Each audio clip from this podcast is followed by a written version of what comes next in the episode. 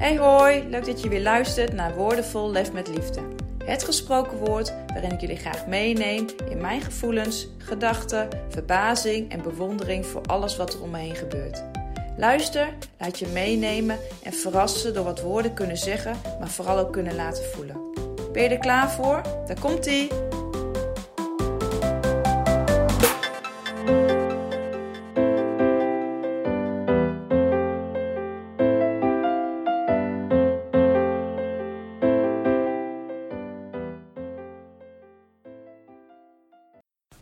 Deze editie gaat over iets wat waarschijnlijk veel herkenning zal oproepen. Het verzinnen van allerlei excuses om ergens vooral niet aan te beginnen.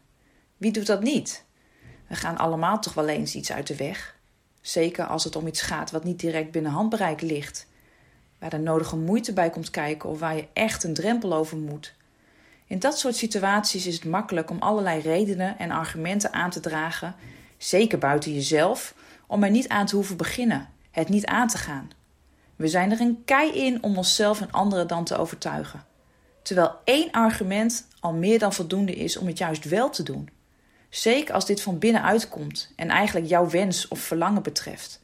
Dan is dat de reden om het aan te gaan. Eventuele angst te overwinnen. Het als een groeiproces te zien. En het hoe dan ook toch te doen. Laat die ene van de 1000 nou net het verschil maken. 1001.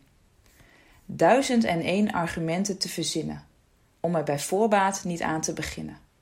1 is meer dan genoeg om het juist wel te doen en je angst te overwinnen.